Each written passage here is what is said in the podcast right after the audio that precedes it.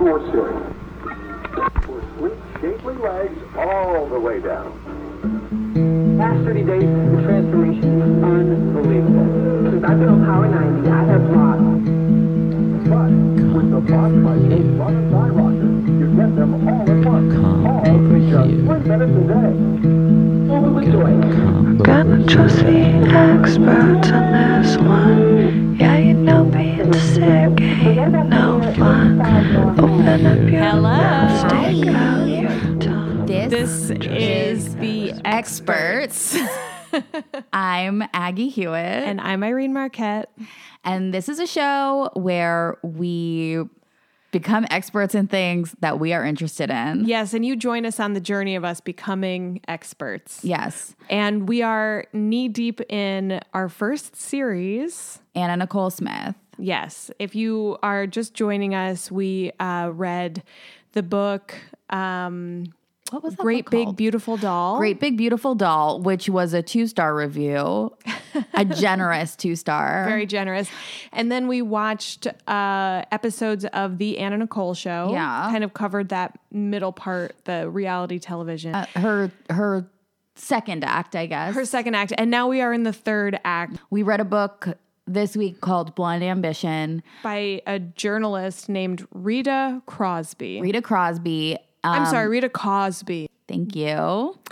Uh, about Anna Nicole Smith's death and final months in the Bahamas. It covers the death of her son, Daniel, her death, and the... the paternity suit that, that followed. Uh, it was kind of a gut-wrenching book, I thought. I agree. It came out in... September of two thousand seven. Yeah. She died in February. So right after. Yes. Okay. She really like zipped to get it done. And well, she she'd was, been covering it. And yeah, she was, she talks about in the book that she was the first person to break the death on T V. Yes. Yeah. What do you think about that? I mean, I guess that like, obviously that's credibility for her. Like why, why you, Rita, why are you telling this story? I think sometimes stuff like that probably happens for journalists where you cover one thing that leads to something else. And then the next thing, you know, you sort of have like all these resources and all of these connections who tell you things and, um, let's, you know, sources. Who some are would like, call them sources. Some would call them sources. I would call them resources and things, but it's the same idea. I would call them spy friends. Spy, yeah. one eight hundred I spy for money or whatever. That's an inside joke from the book Blonde Ambition by Rita Cosby. uh, I feel like she does a lot of preemptive, um, either like, uh, this is my credibility. This is yeah. why like I should be doing this or, um, she, uh, she'll be like, I know that I, uh, I know that I suggested this, or I know that I was talking to this person, but here's why. She yeah. like, she's really trying to cover her bases. Yeah. I mean, she's obviously like deep in the mix. She is. And everybody involved is such a, like an animal, an animal. Yes. I mean, They, it is such an ugly story. It, it is, is really, story. really gross. And at the center of it is just this woman and her poor son and poor daughter. Yeah.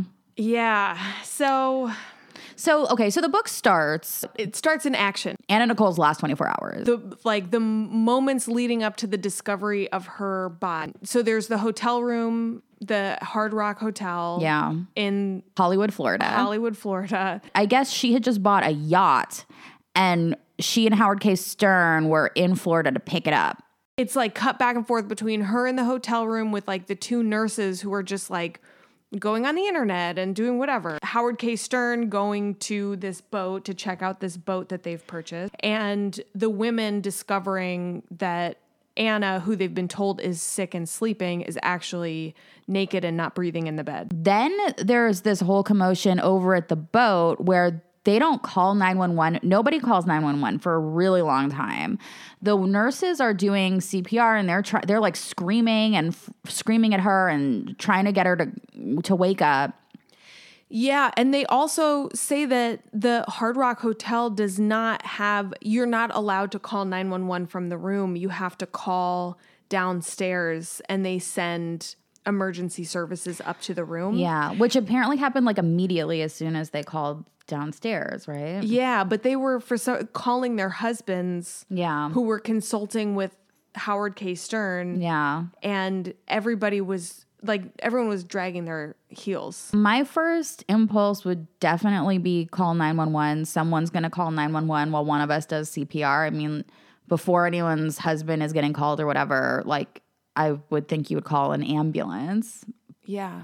So it's that, that's already kind of strange. And then in this book, it is presented as really strange that Howard K. Stern didn't immediately call nine one one, but he wasn't there. I mean, I don't, I don't know. Like, I'm not, I definitely am not a, a Howard K. Stern fan or a stan, but I, I understand why you might get a phone call, this person's really sick, something crazy is happening at the hotel, and just think, okay, I'm just going to come back to the hotel and not immediately call nine one one.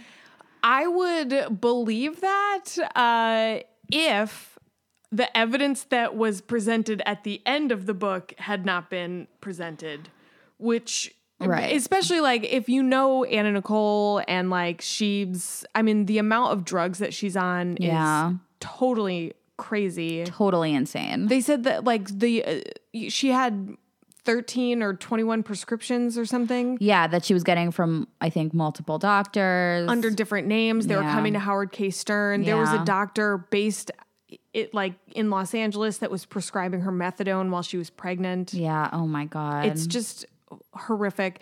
And they were saying that like the the dose for soma per day is like five thousand milligrams or something, and mm-hmm. she was taking fifty thousand. Oh my God. Something like that. Yeah. I mean, I there's a scene towards the end of the book where she's in the hospital, where it's Larry Birkhead's testimony about being in the hospital with her and Howard K. Stern, and he And she is demanding, like, increasingly high levels of methadone. And she was there to detox, right? Because she was pregnant. She They were trying to wean her off the prescription drugs. Yeah. And they had her on, like, a th- the, the, the the thing, thing you... The p- click. The button you push to administer more. Yeah. And she was, like, screaming for more, and he would... You know, I guess Larry would say no, and then Howard would go into this... bag he would always have with him. The infamous duffel bag. The duffel bag that was just full of prescriptions, and sneak her pills behind, you know, when the nurses weren't looking and the doctors weren't there. Not to like jump to the big, what I thought was one of the biggest bombshells in the book. I thought that it was heavily insinuated that Howard K. Stern knew that she was dead hours before he even left the house it, or the, the hotel. It's implied. It is implied because, I mean, his behavior is so strange. He starts um, by concocting this reason to get out of the house or to get out of the hotel room early, an hour earlier than he actually has to leave. Mm-hmm. He brings these other people to the hotel and sort of leaves them to make the gruesome discovery so he doesn't have to do it. And he makes a big show of like shouting like, Anna, yeah, like we're here. We have company, we've Anna. Got, yeah, we've got company, when Anna. They're saying, you know, everyone's supposed to be whispering because she's supposed to be asleep. Yeah, and like one of the women yells at him, like, don't wake her up. And yeah. he, they describe him positioning himself like between the doors and the people and yeah. making a hasty exit. And everybody who saw him from that point on said that he was kind of like acting like jittery and nervous. And, and one of the strangest things is at one point, this group came back to the hotel and they immediately saw Howard K. Stern in the lobby getting off the elevator. They were all standing there, and he said that he was coming oh, yeah. down to use his cell phone. Because he didn't have service up in the room. Which it was not true. He did have service in the room, and he'd been using his phone all day. And they observed him making like three calls as soon as he even got in the room. Yeah. Because he kept calling the Trim Spa. Trim Spa guy. I mean, it's just weird. It's just really weird. It's extremely weird, and I... He he makes me really uncomfortable. He does things in this book that are sneaky and shifty and honestly, gross. And like evil. Like there's some things that are just, I, I, I don't know. if it's fucked up for me to say that someone is evil, but the way that she presents him and uh, writes about him, that like one of the one of the scenes that really stuck with me was after. Okay, so Anna Nicole uh, has her daughter. Yeah, she gives birth to the daughter, and the daughter doesn't have a name. Yeah, it's three days after she's born because she wants to wait until Daniel arrives before she names the baby. Yeah. And he comes to visit her. And there's also, uh, he goes to Toluca Lake and meets with a private investigator before he goes to the Bahamas and says yes. that he's like scared of Howard K. Stern yeah. and that like he keeps his mother on drugs and that when he was around him that Howard would like give him drugs and... And that he's isolating her and controlling her and that he's like terrified of Howard K. Stern. Um, and he wanted to hire the private detective, but um, the private detective said, okay, but the thing is, you know, you're going to have to fly me to the Bahamas, pay my hourly rate, plus travel, hotel, food, got a car, you know, for as long as I need to be there. It's going to be really, really expensive. And he just couldn't do it. So her son uh, comes comes to visit, sees the baby. They have this happy reunion. Yeah. And Uh, there's he he goes to sleep in her bed. Yes. In the hospital bed. Yes. And she wakes up and he's dead. Yeah. And it makes no sense. It makes no sense. Yeah. And she's obviously extremely distraught and is like it, it's it was really hard to read. About it was a, it was definitely like one of the harder parts to read in the book. She's incredibly distraught. She doesn't know what happened. All of a sudden, he's just not breathing, and um, they um, are basically unable to get her to let go of him, let go of his body, to um, bring it to the morgue. And she eventually needs to be sedated just to get her away from him and to get her out of the hospital. And before they can sedate her, Howard K. Stern takes pictures. Yeah. And that is the thing that whatever her, however Rita Cosby has written him, like whatever he did or he didn't do, the impulse to document a moment like that is... It's just so dark. It's so dark. It's so sick.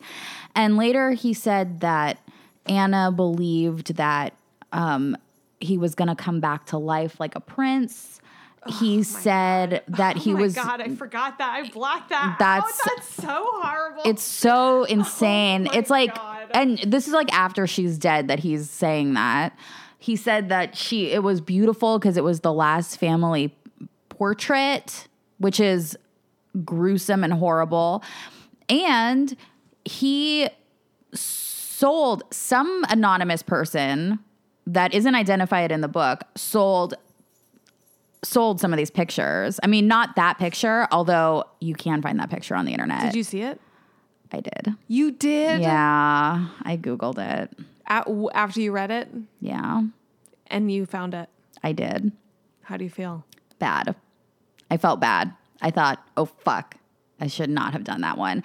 And I'm one of those people who will Google, like, ever, like I look at, like, crime scene photos and stuff. I just do. I'm insane. Um, You're not insane. I don't, I, uh, I, it, it bothers me. It should. It's horrible. It, this was, like, one of the worst things I've ever seen. And I've seen, like, everything. It just like the, it's just, it's bad. Yeah. Um. So yeah, don't Google it unless I have people you know, are going to Google it. Yeah. I mean, people, I mean, I immediately Googled it the second I yeah. learned that it was out. I was like, that must be on the internet. And cause she describes it. She's like, I've seen one of them and she describes what it looks like. She does. And it looks exactly the way she describes it. Um, I was uh, talking to somebody about that movie Star eighty. Have you ever seen that movie? No. Oh, it's a, it's a really it's an it's an excellent movie, and it's a really hard movie, and it's very disturbing. It's about like the rape and murder of a Playboy playmate named Christy Stratton. Okay. And it's by Bob Fosse. Oh, really? Yeah. It's it's really good. Okay. Uh, but um, I was asking recently, like, how well do you have to know somebody before you recommend that? Uh-huh. And uh, our friend Katie said, uh-huh. I recommend it to everybody, but tell them to stop watching before the last ten minutes. So I told that to the person that I wanted to recommend it to. Uh-huh. And she was like, have you seen the last ten minutes? And I was like, yeah, of course I've seen the last ten minutes. Uh-huh. Because I can't like stop at something like that because my imagination will kick into gear and it'll yeah. be so much scarier. Yeah. That doesn't extend to like real life photos. Oh, I mean, I feel like if you're if you're taking in a piece of art, you gotta take it in. Yeah, you gotta take goes. it. You gotta go you, on the journey. You gotta take it as it's being served to you. Because it's not real. It's not real. And even if it's a documentary, you don't have to watch the whole thing, but I feel like it's been constructed and there's a person trying to tell you a story. This was just me in the wild being like, I gotta know because I'm fucking crazy. And that's just like, um, like that's just something I have. I have to see it. I just like, I have to see this shit when it's out, when I know it's out there. Cause what do you think it, that like, that it satisfies to see it? Um, I guess, you know, it's almost similar to what you're talking about the last ten minutes of a scary movie. Like, something you might not want to see. If I'm reading about it, I'm reading a detailed description of it. When I read it or when I hear it, it becomes less true because it's been communicated to me and I'm not seeing it in its purest form. And I think I want to know what this is in reality. I want to know, like, in the most objective way possible, what we are talking about here so that I can have my own opinion about it. You're an anthropologist. You've called me an anthropologist before. I have. Yeah, it's because I'm an anthropologist. I'm a professional anthropologist. So I Google crime scene pictures and pictures of uh, Anna Nicole Smith cradling her dead son taken by Howard Stern. Can I tell you one more anecdote before I dig back into Anna? Yeah, yeah, yeah. Okay. When I was a child, mm. I was a precocious reader. Yeah. To this... Obviously, it hasn't translated into my adulthood as proof of Blonde Ambition, not an adult story. But uh, I remember going to, I was like, I don't know, nine, eight or nine years old. And uh, down the street from my house, there was um, like a yard sale and they had all these stripped books, yeah. you know, like uh, paperbacks yeah. with the covers off.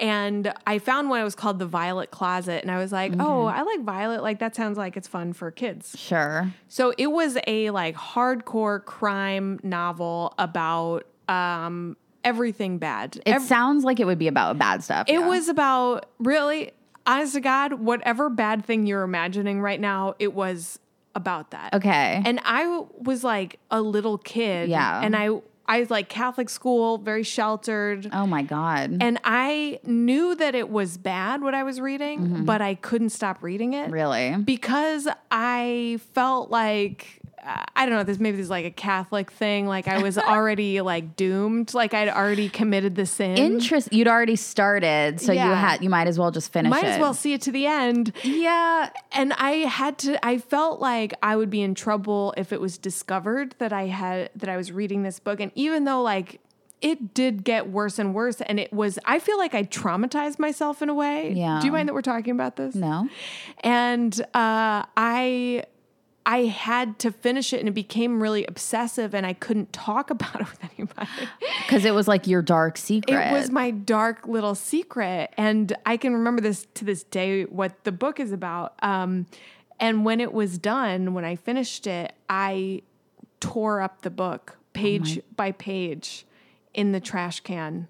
I love that story. That's great. Good. I, what a great end for a book like that. Like, I don't believe in burning books. But I mean, for a little girl to find it and to read it, be horrified and just destroy it. And it's like now in her is like that. What more could you want if you if you're like, I'm going to write like a really graphic hor- crime novel. What other, what else would you want to happen to it? I hope that the, whatever fucking pervert out there wrote The Violet Closet. Yeah. Which was not not N S F C, not safe for any child.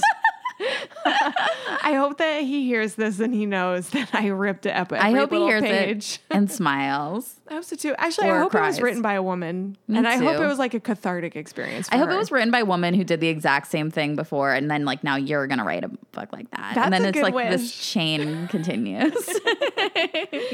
That is beautiful. Thank you. Thank you. uh, um, okay, so... Uh, Not to go back to Howard K. I felt like that the the act of photographing moments and setting them up to be sold was a, like just such an ingrained pattern of behavior. Yeah, and it kept I mean, popping up over and over and over again. I mean, this is like a theme that comes up a lot, and it also comes up with Larry Birkhead, Birkhead um, talking about. I mean, this is jumping ahead by a lot, but he talks about.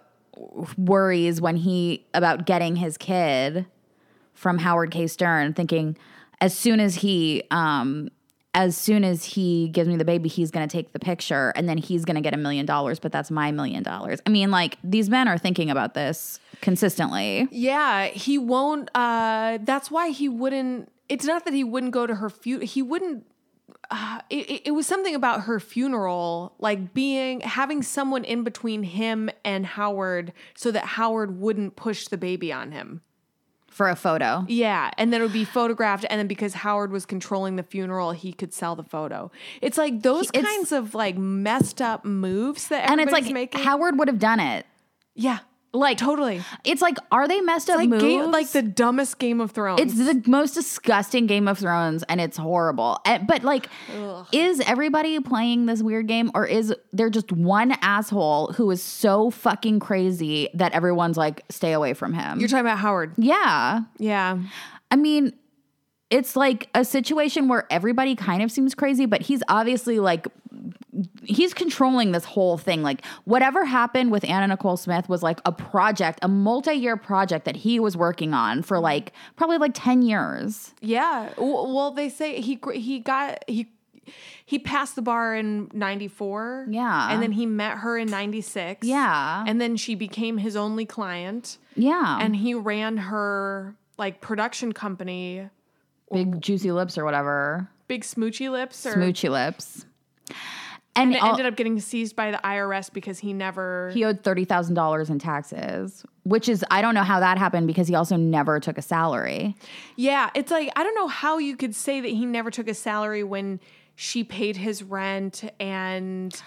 All like all he, she paid all of his expenses. She sent spent uh, sent money to his parents, and then he was writing himself fifteen thousand dollars checks every two and weeks and signing her name. Yeah, because that was the scam he was running. He never got a paycheck, but he just she just gave him a bunch of money. But it wasn't like it was like gifts or something. I mean, like you can't accept gifts. You cannot legally accept gifts that of that monetary value and not pay taxes on it.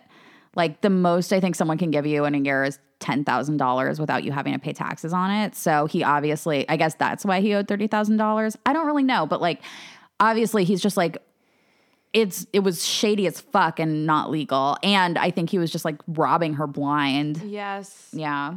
And just keeping her incapacitated. Yeah. And I think like also towards the end of the book, I think it was the ship captain was saying how nobody could tell Anna what to do and don't think that she was manipulated because you couldn't control her.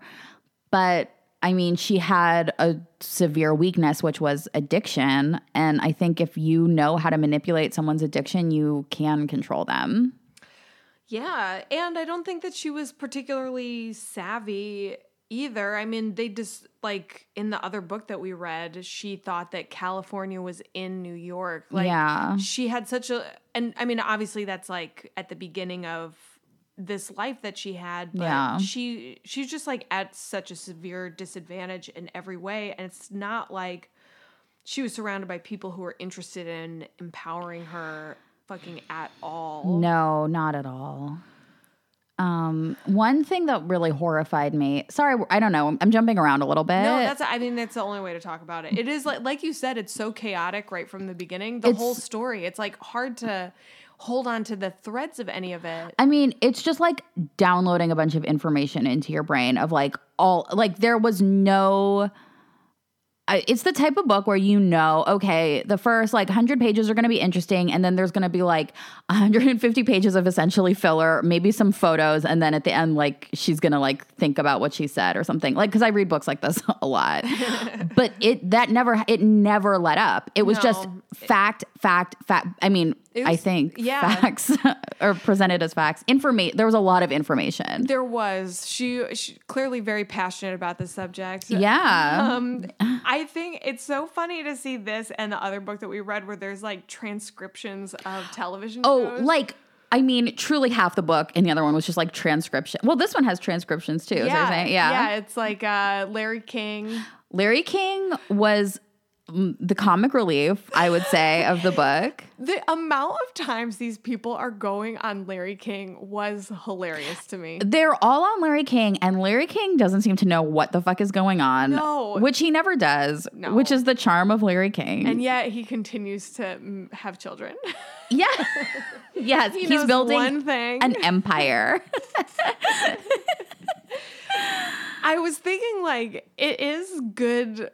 On one hand, it's good that Twitter exists now because, like, this whole thing would have played out in such a different way if media had been more immediate. Like, well, okay, go on. Don't you think? I don't know, because I also think that if this were all playing out right now, I think all of these people would be using... I think they would be very good at using social media. I think they would use it quite a bit. I think Howard K. Stern would use it really well. Yeah.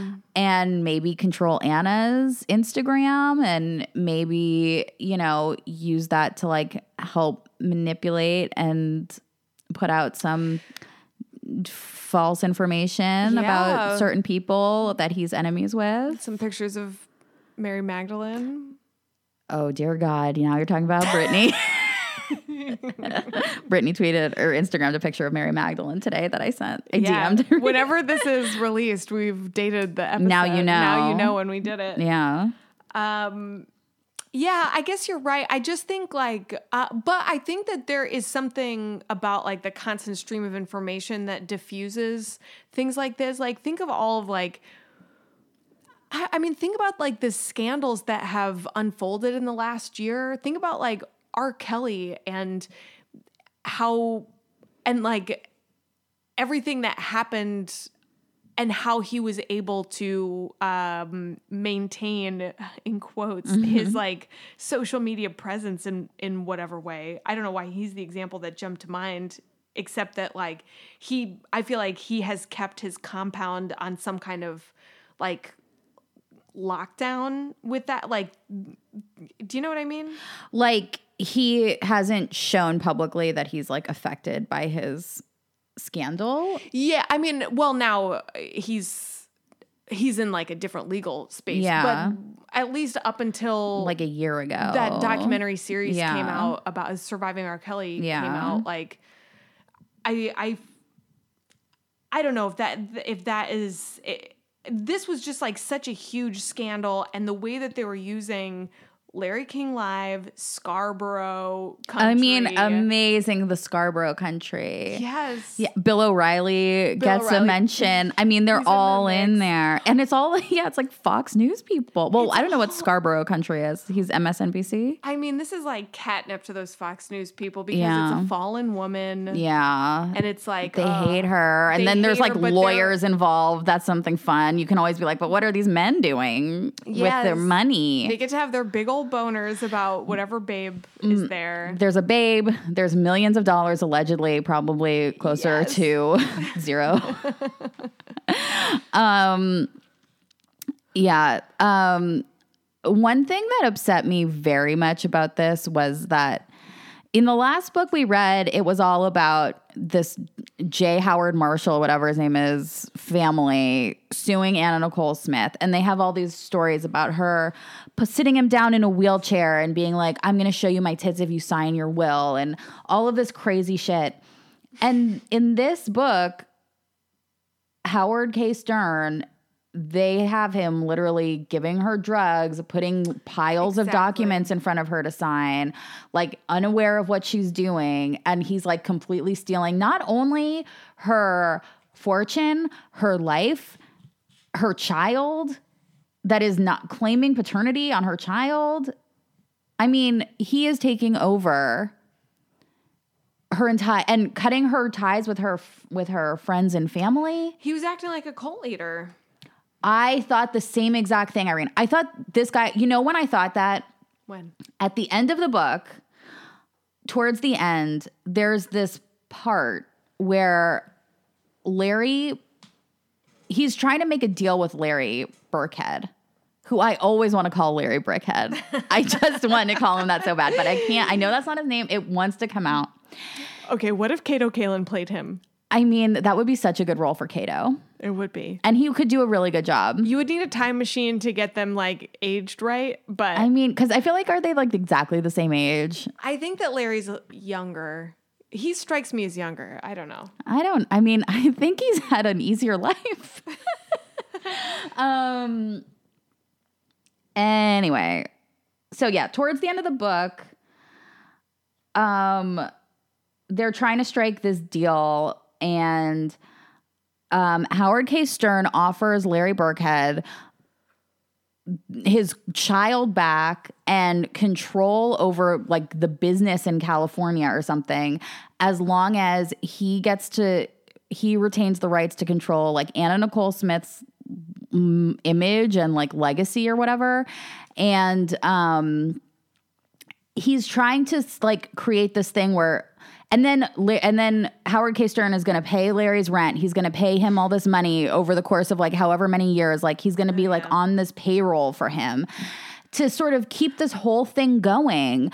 Even though Anna Nicole Smith is dead, he still want to use his, he still wants to use her as an image, um, as an icon, as a brand, as a source to make money. I mean, he's still trying to and he's trying to turn her literal life, her her the father of her child, her baby, her mother, into like cogs in this machine that he's creating. And he's she's already dead and he's still trying to keep it going. Yeah. That was when I was like, oh, he's a I actually in the book I made a note and I was like, he's a witch. Like he's crazy. Like he's really trying to but I it was it's culty. It really is very culty.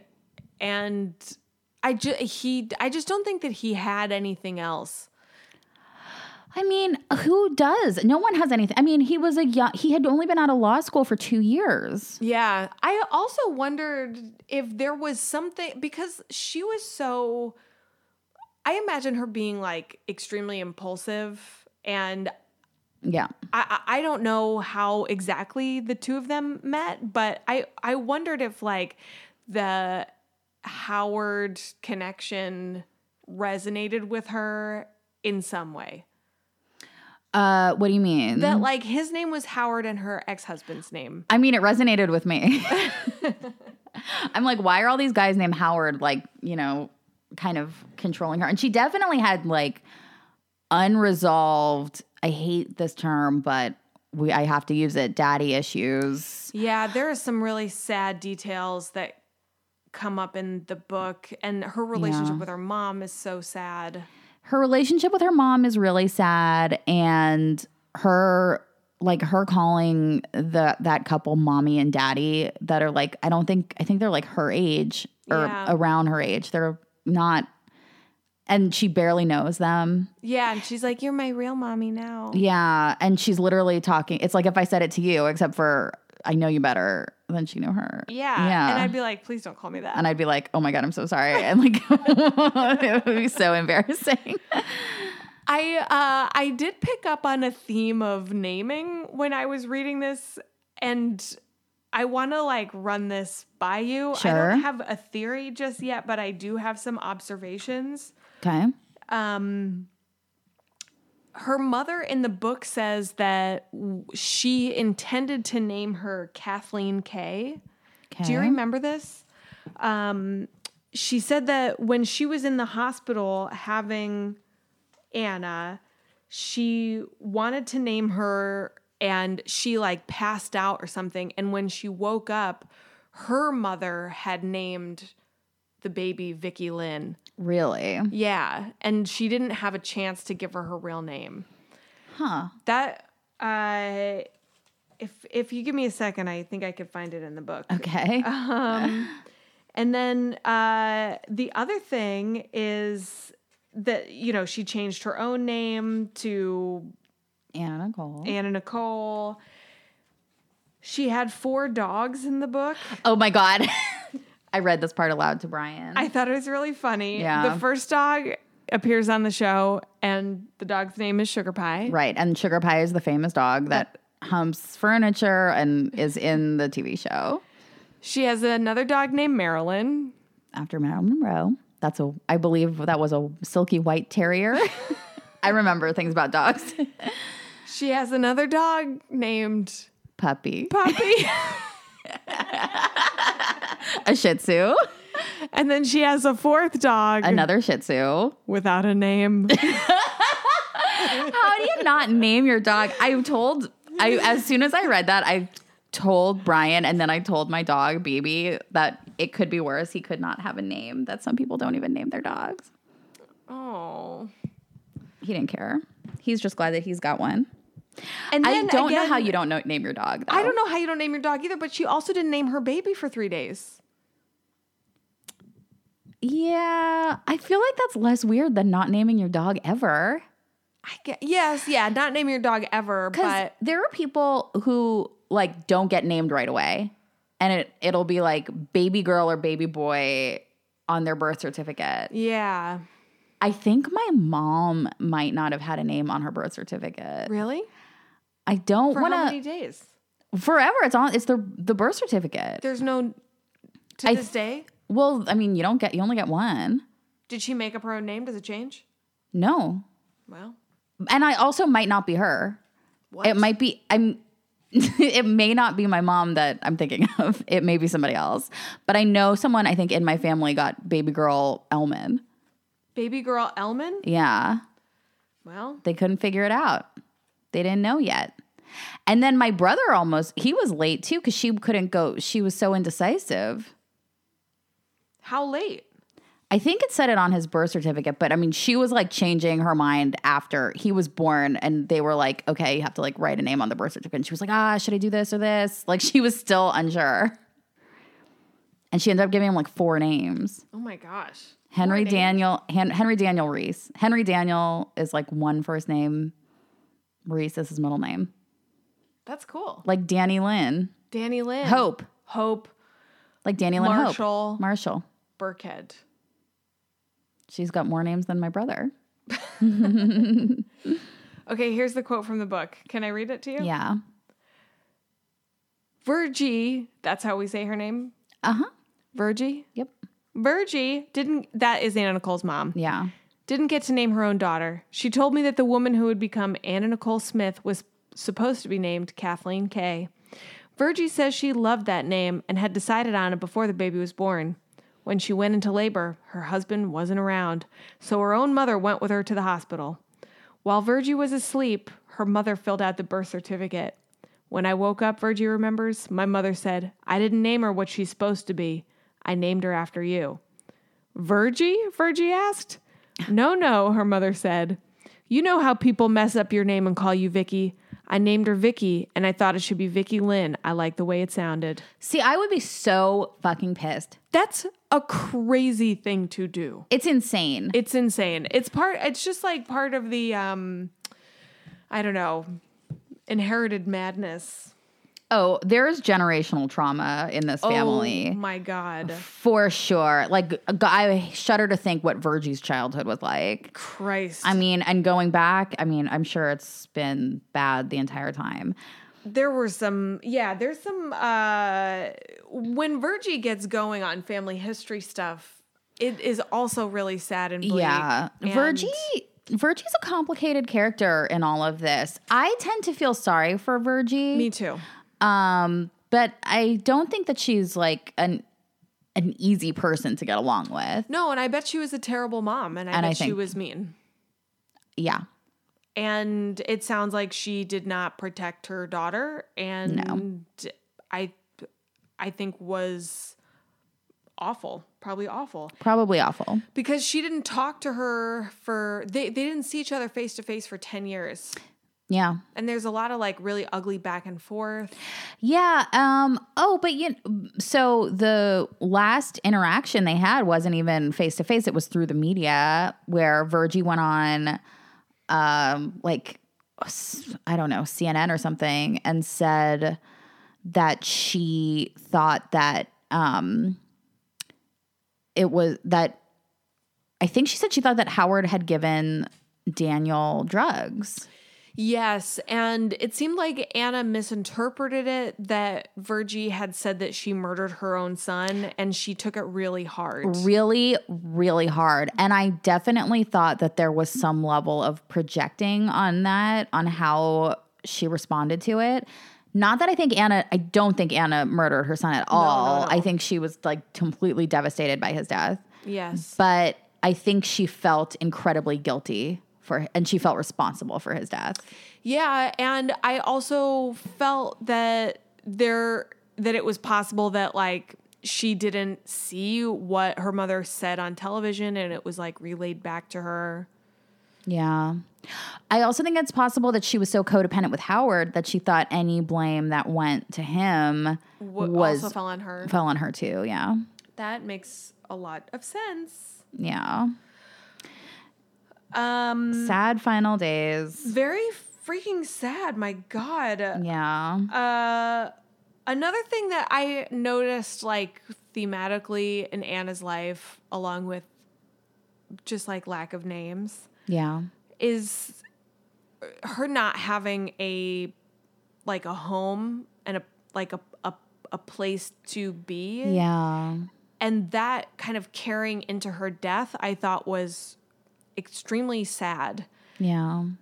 Uh, also thinking about like her television show, the first episode is her trying to find a home. Yeah. I, it just, I, I don't know if that's something that was like, that's a layer on, or that I'm trying to like, div, like pull meaning out of, but it was definitely, yeah, the the first episode of the show was her going around trying to rent new houses. In this book, they talk about her renting this kind of big house in the Bahamas, and that she didn't even really like the Bahamas. She didn't. Daniel like, didn't like the Bahamas. He did not like that. It was too hot for him. And they and, buried him there. And when he left to get on the plane, the last thing he said to the guy that was dropping him off at the airport was, "Don't leave me there."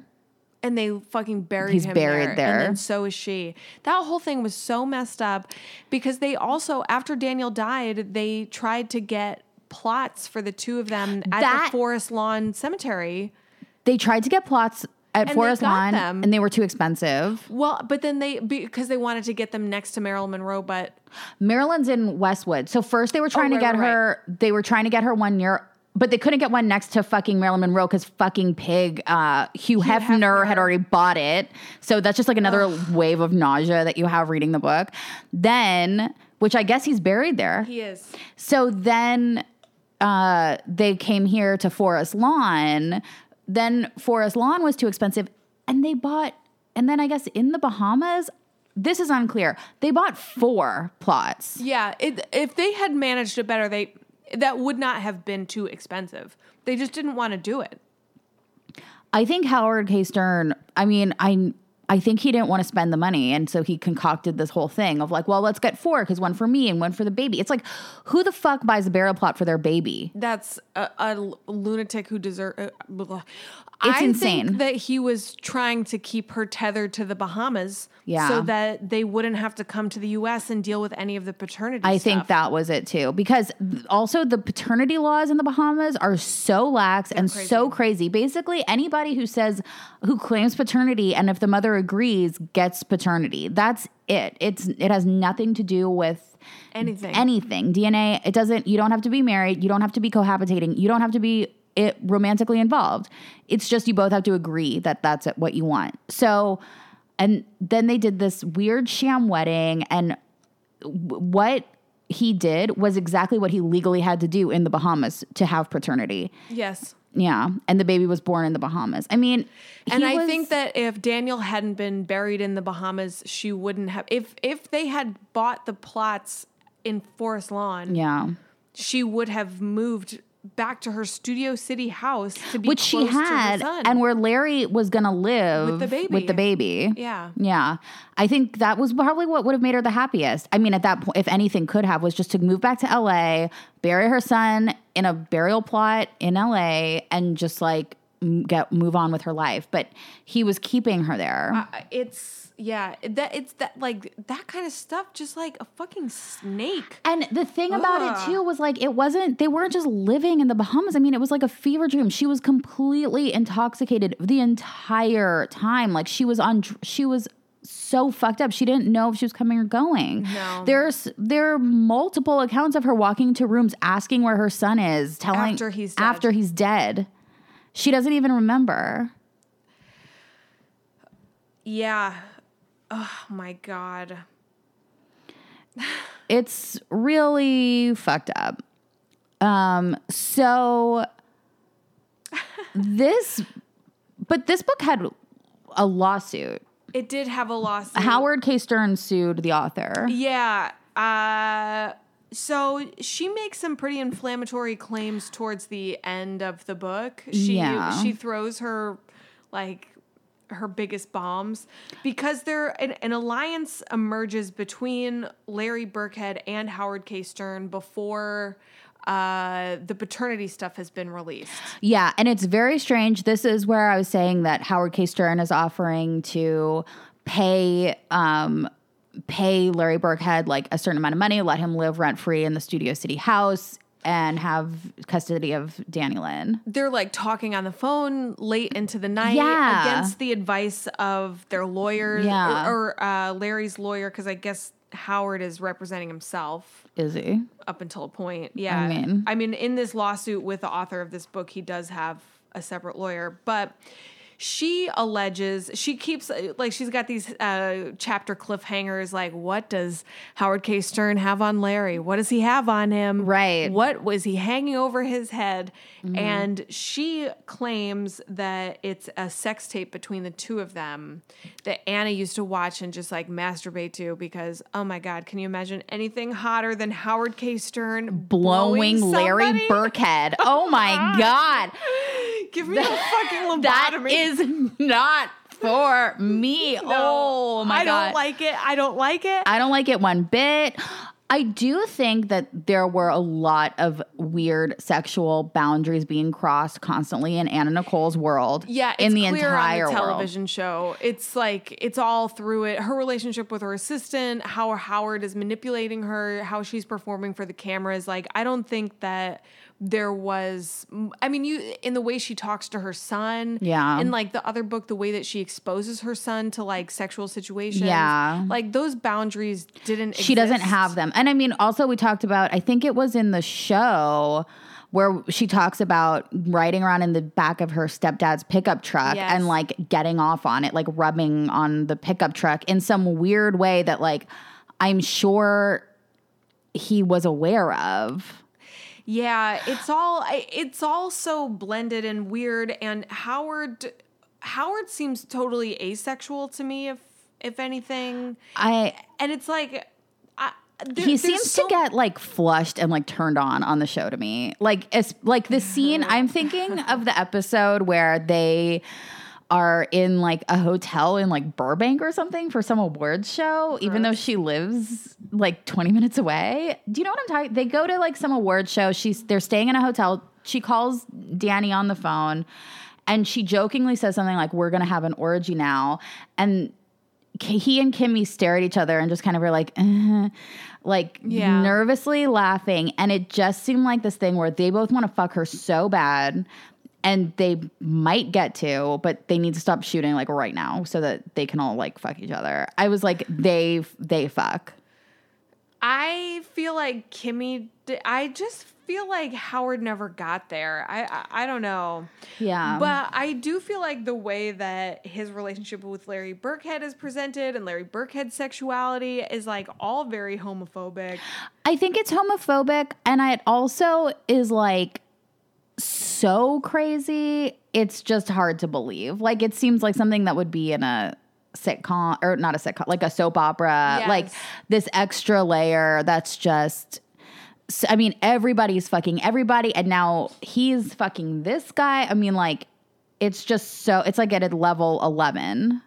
Yeah. I see, I can imagine Howard and Larry having some sort of tryst, but I, the existence of a tape is absurd to me, and Anna Nicole watching it over and over again to like get off is also absurd to me. It's I, just like there are these elements, these like really sordid. Yeah, it's just to me the relationship I just don't see, unless like literally everybody who's walking into that house is just like immediately fucking any person that they see, which like maybe happened. Maybe. It just seems like why those two? It just seems so like why the two guys that hate each other the most.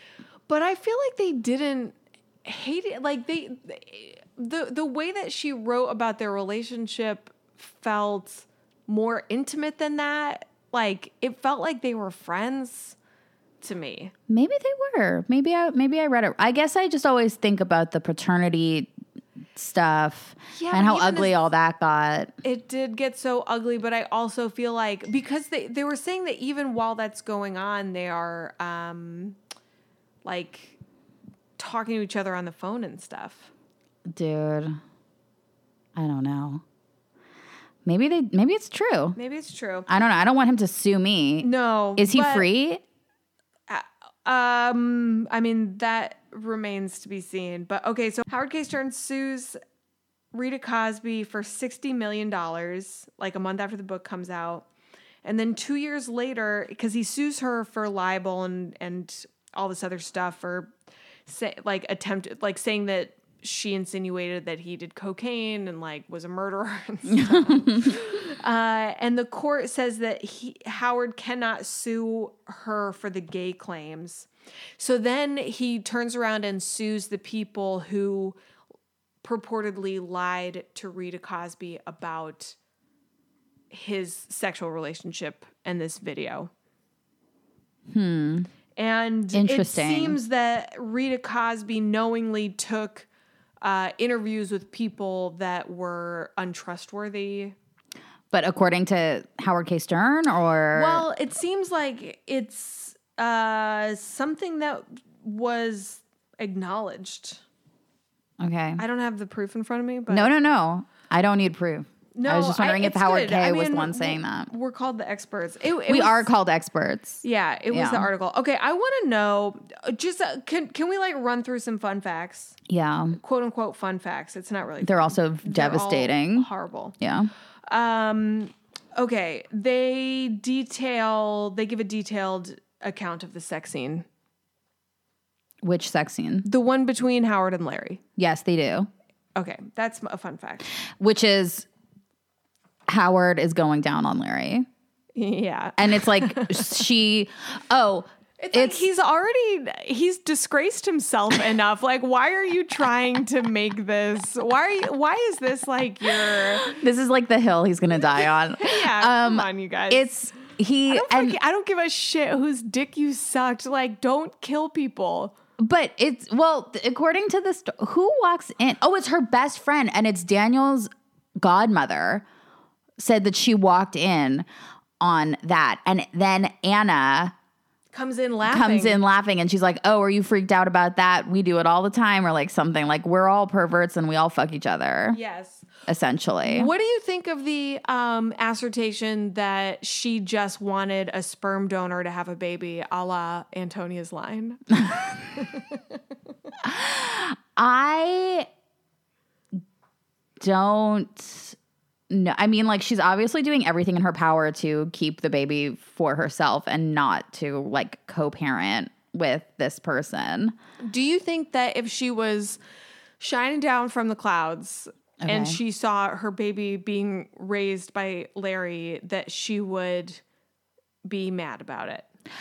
I don't, I have no idea who in her life she would have trusted enough to raise her child. I mean, apparently what she wanted was Howard K. Stern to be the father. I mean, like everything she said was Howard K. Stern. Do you think that she's in a position to make decisions for herself? Um, Maybe this is a bigger question. I have no idea. That's dicey territory. I I have I truly don't know. I mean, I think she was being manipulated. I think Howard K. Stern is an asshole, and I think that she was not like I don't think that that was a good decision. Yeah. But that was that's the only thing that she's ever said about it is that Howard K. Stern is the dad. She married Howard K. Stern, and I mean, whether or not we think that's in her best interest or that is in her best interest or what she actually deep down wanted or if she was even like aware enough of what was going on to make those decisions. We can never we know don't these know. things. Yeah. And it's not for us to say. It is not. Um, okay, Larry's lawyer is a woman named Deborah Opry. Yeah. And Deborah was introduced to Larry by Rita Cosby, the author of the book. Yes. Which she says in the book. She does. Yeah. yeah, yeah. She lays it all out, and she says why she recommends it and et cetera, et cetera.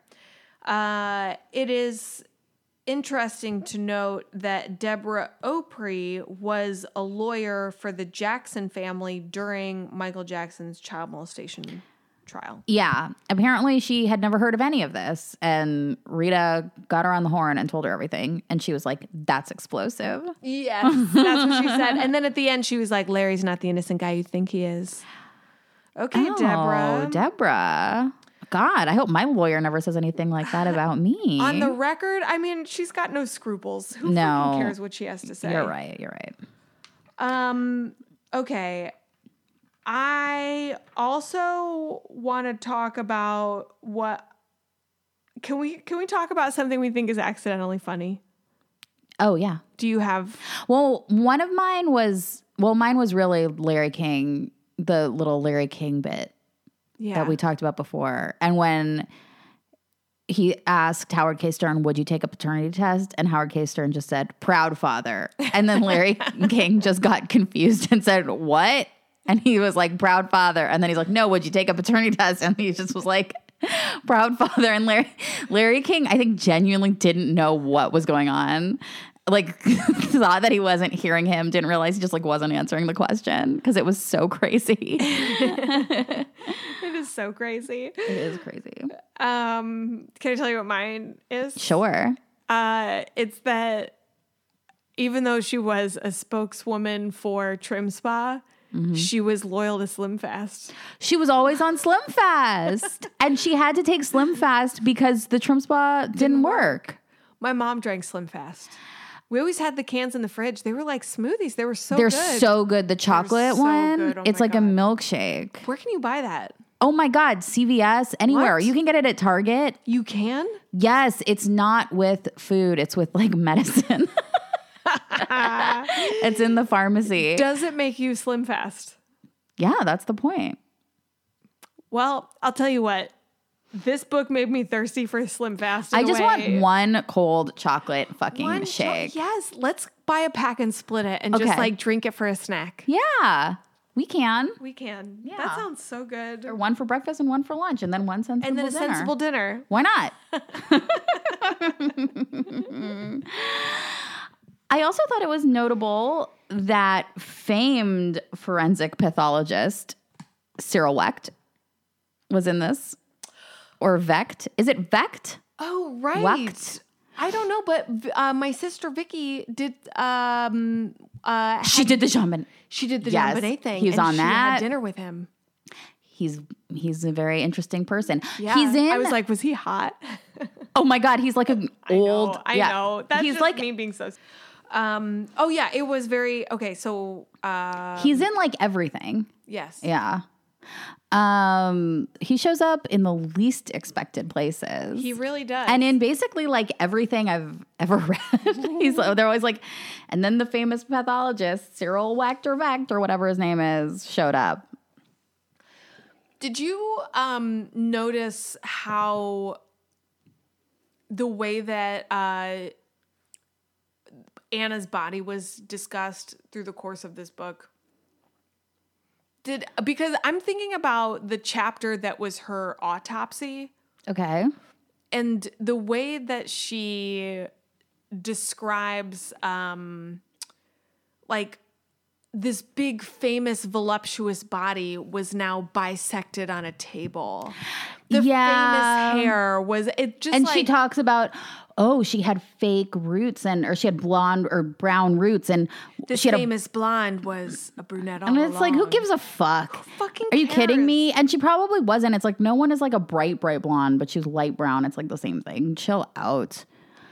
Yeah, it's I I, I don't know. There is such an impulse with Anna Nicole to write about the size of her. You, either she's either too big or they're being nostalgic about like how perfect and thin she was at a certain time in history.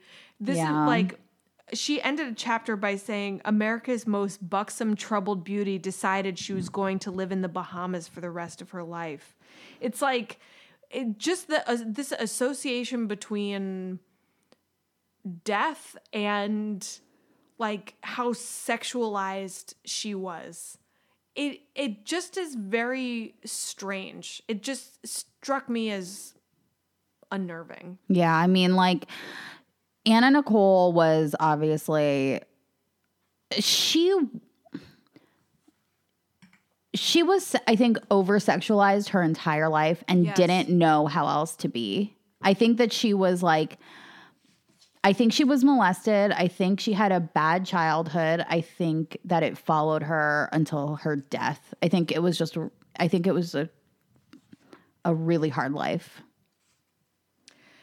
I, I think so too. I think, uh, I think it's, uh, yeah. Can I tell you one of the moments that I thought was really kind of touching, even yes. though it was bittersweet?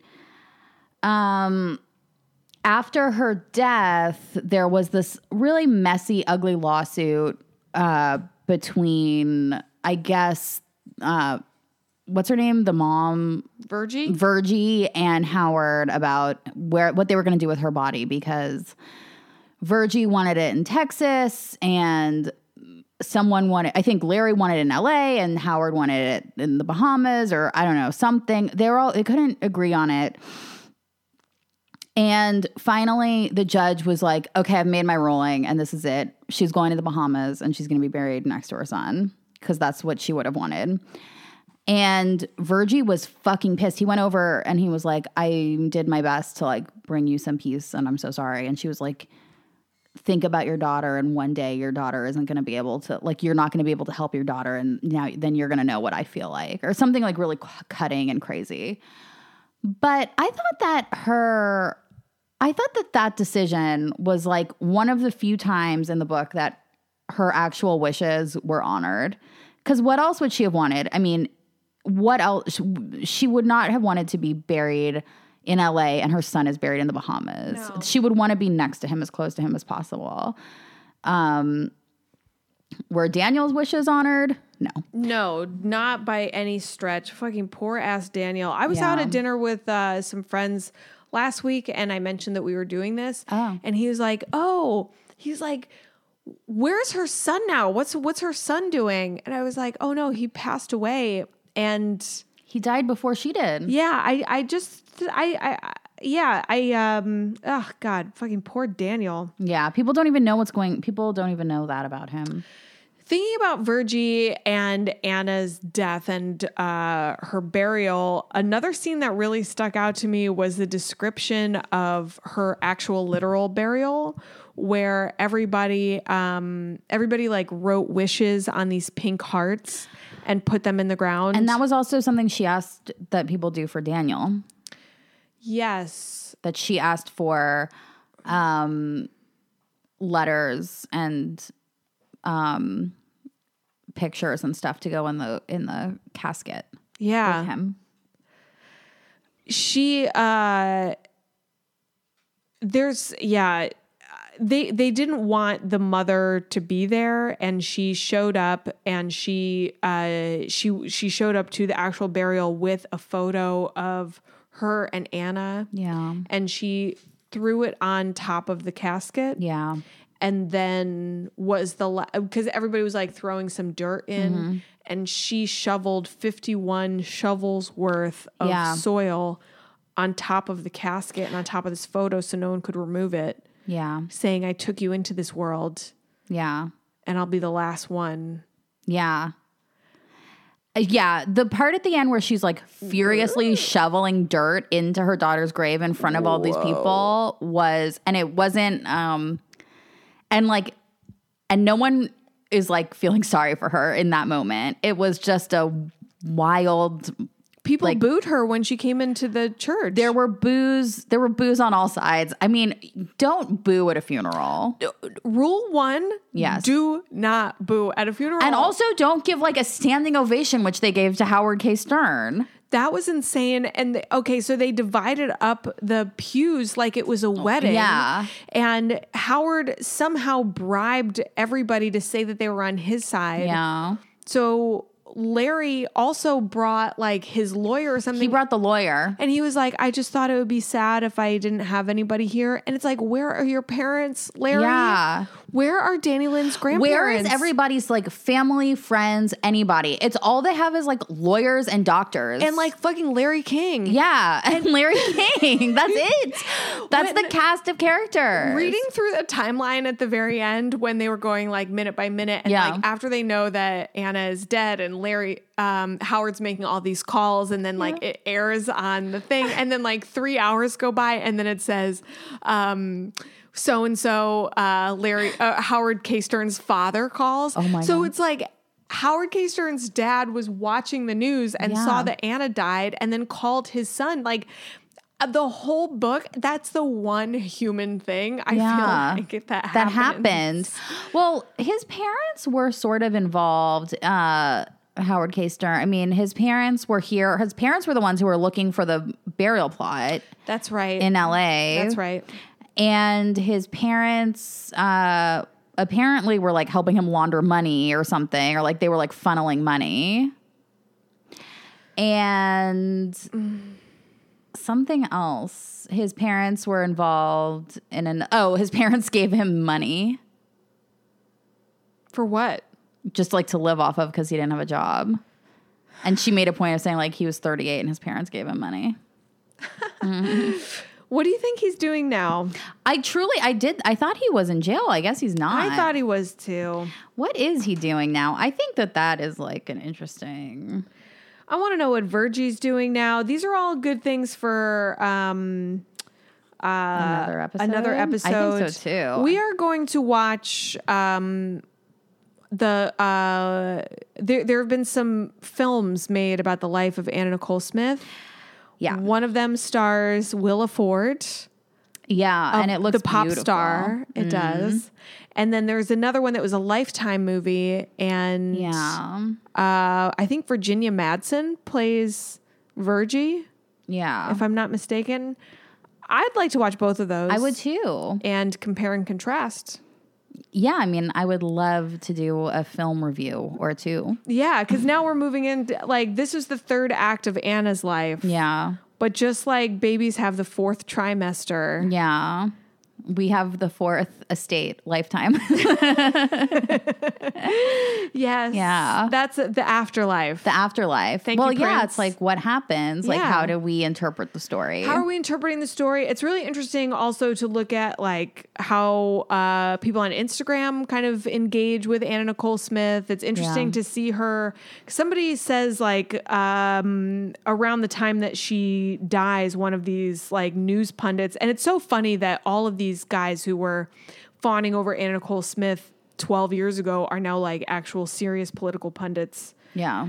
Um, somebody says like that she was an icon of the earliest of the early twenty-first century, like around her death. And I was just thinking about her as somebody who really embodies like the middle period, that it's like the ex, like the, what the excess of the eighties brought, and then how how that's processed through reality television. Yeah. I feel like if she was if she lived to die today, it would be like a fentanyl overdose or yeah. like it, it's I feel like she kind of set a tone in a way with her career. Um Yeah, I mean, I think that she was like following in the footsteps of all of these sort of great sex symbols that were completely abused and tortured by us and the media, yeah, and the public.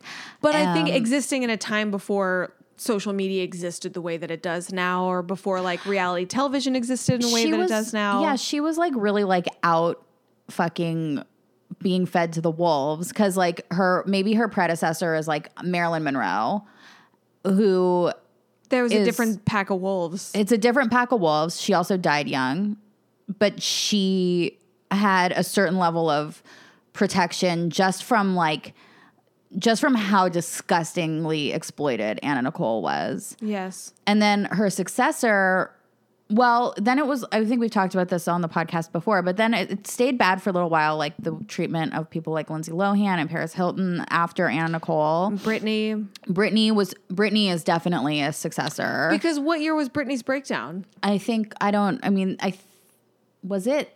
two thousand seven? Was it when she, was it the same year? I think that all of this stuff, it, it feels like this this was the maelstrom of that time. They were getting abused to the point that they could not, they couldn't keep it up. They were either going to die or implode or yeah. have a breakdown. I mean, nobody really came out of that time period okay. No, and gossip blog culture was so cruel. It was so vicious then. It, it, it really was vicious. Yeah. Um And yeah, like we've said, like no one would stand for that now. People don't want to hear that anymore. The way that they just like tear women down, and it's so disgusting. Even, I mean, I mentioned it earlier, but the way that the book describes Anna, the way that it talks about her body and objectifies her, like people just cannot help but do it. And I, I'd like to think that we've evolved past that. I think we have, because I think that the person who was, yes, it, the breakdown was in two thousand seven and the psychiatric hold was in two thousand eight. When was she, um, what month was that? I don't know. I am going to find out. Um, but yeah, I think that the next, like the, the successor to those people is like Kim Kardashian. Yes. Who, you know, she gets beaten up and stuff, and people are not always nice when they talk about her, but it is absolutely nothing the way that these women were treated. I mean, no. She's respected. Um, she go. She's seen as like a fashion icon, and yeah, well, she has she's like aspirational. A, yes, her relationship with her media image is more like simpatico. It's, yeah, it's curated. Yeah. It's postmodern. It's very post, yeah. I mean, like, she's self-aware. She shaved her head on February sixteenth, two thousand seven. That is mere days That's after. A week. Oh, Anna my. Nicole died on the eighth.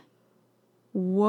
Wow. There was something, there was something, something in the air, air that, that night. Year. uh, you know, all you can do is honestly laugh. It's the death laugh. It's I want to know about fucking Doctor Kapoor, the m- person who prescribed methadone to a pregnant woman. I think like these are the people. It's the Elvis doctor. It's the Prince doctor. It's the, oh Michael, God, Jackson the Michael Jackson doctor. doctor. What's that doctor's name? I don't know. Nobody. He's got a puppy. No, he has a name. I think he has a name that also like someone famous has. Uh, Mandy Moore. Uh, yeah. Doctor Mandy Moore. Oh my God, she's gonna sue us. Whatever. But that video. No, there's him, also a choreographer named Mandy Moore. He's named after the choreographer. Yeah, yeah. That's, that's what I was saying. uh, um, but like that video of him like running out of the hospital. Have you seen that? No. There's like C C T V, whatever, from Cedar Sinai Hospital of him like running out of like the side door of the hospital when Michael Jackson is pronounced dead, because he knows that he's been giving him like all these fucked up drugs. What do you think is going to happen? What do you think's going to happen? Nothing. Nothing. But like you get like the human body can only take so much. Yeah, and then they die. They they die. Yeah. Oh, you mean like what does he think is yeah, going to happen? Yeah, yeah, yeah. What does he think? Like it's like they don't give a shit. I think they're just like, "Oh, I hope they don't die on me cuz then I'll be in trouble." But then they do, and then they're like, "Oh shit." And that's it. They don't, they're not thinking. They're sociopaths. You yeah. I mean, right? If you look at a person and you just see dollar signs.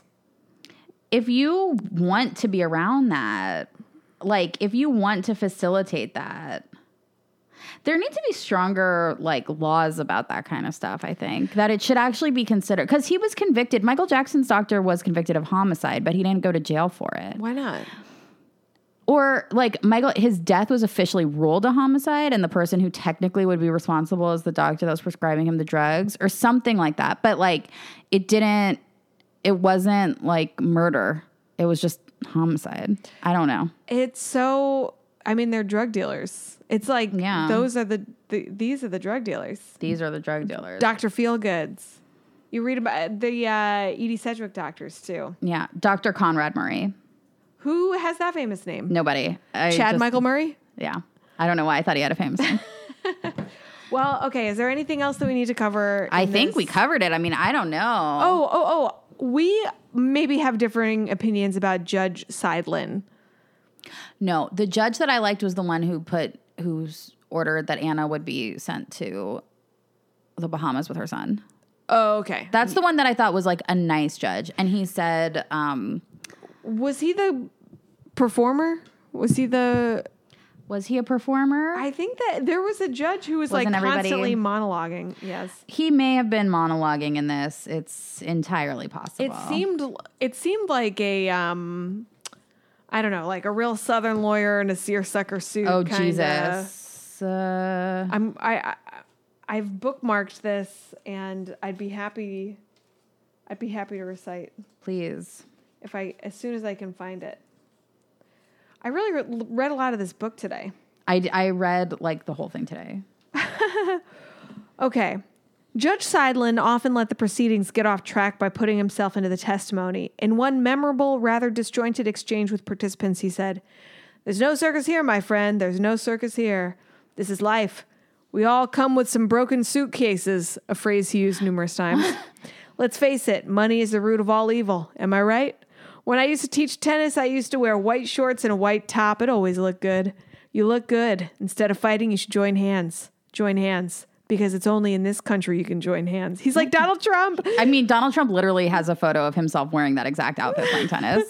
We don't have these kinds of religious wars and all these other issues that take place around the world. Yes, we do. Yeah. This is the judge that I liked. This is, and I highlighted a quote from him, from his ruling. That's okay. This is the one I liked. He, oh. Different. Seidlin. Seidlin. Yeah, that's what we just quoted. I like the one where he said, "I have suffered for this. I have struggled with this. I have shed tears for your little girl." He turned to Virgie and choked up. "This was not a happy moment," he said, his voice cracking. "She's going to be with her son. She's going to have her son next to her." I think that that is beautiful. I do think he's a drama queen. He is for sure a drama queen. Um, there was another quote that I wanted to read. When she died, Howard Stern screamed, "Ah, Anna, without you, I'm nothing," which I made a note that said the smartest thing he's ever said. It's true. What else did he have? Truly fucking nothing. Absolutely nothing. Fucking nothing. Howard K. Stern only made twelve thousand five hundred dollars on the Anna Nicole Smith a year. Yes, but that was when he was saying that he didn't make, that was the only money that he made the entire time that he was working for her. Lies. He's a fucking liar. Well, on that note, thank you for listening to The Experts. Thank you for listening. We will be back next week with a review of another Anna Nicole Smith-related topic. Um, we are going to continue talking about Anna Nicole Smith until we feel like we're experts. Then we'll and then we'll move the hell on to something new. Which I kind of am excited for because this is really sad. Yeah, this book in particular, it really did get me down, and I was looking forward to the next thing. Definitely. Uh, so on that note, farewell. Bye. Thanks for listening. Bye. See you later. Sold me, they wouldn't lie. They can see what's behind your eyes. We're with them this time. Just the experts, baby. We're with them this time. Crash.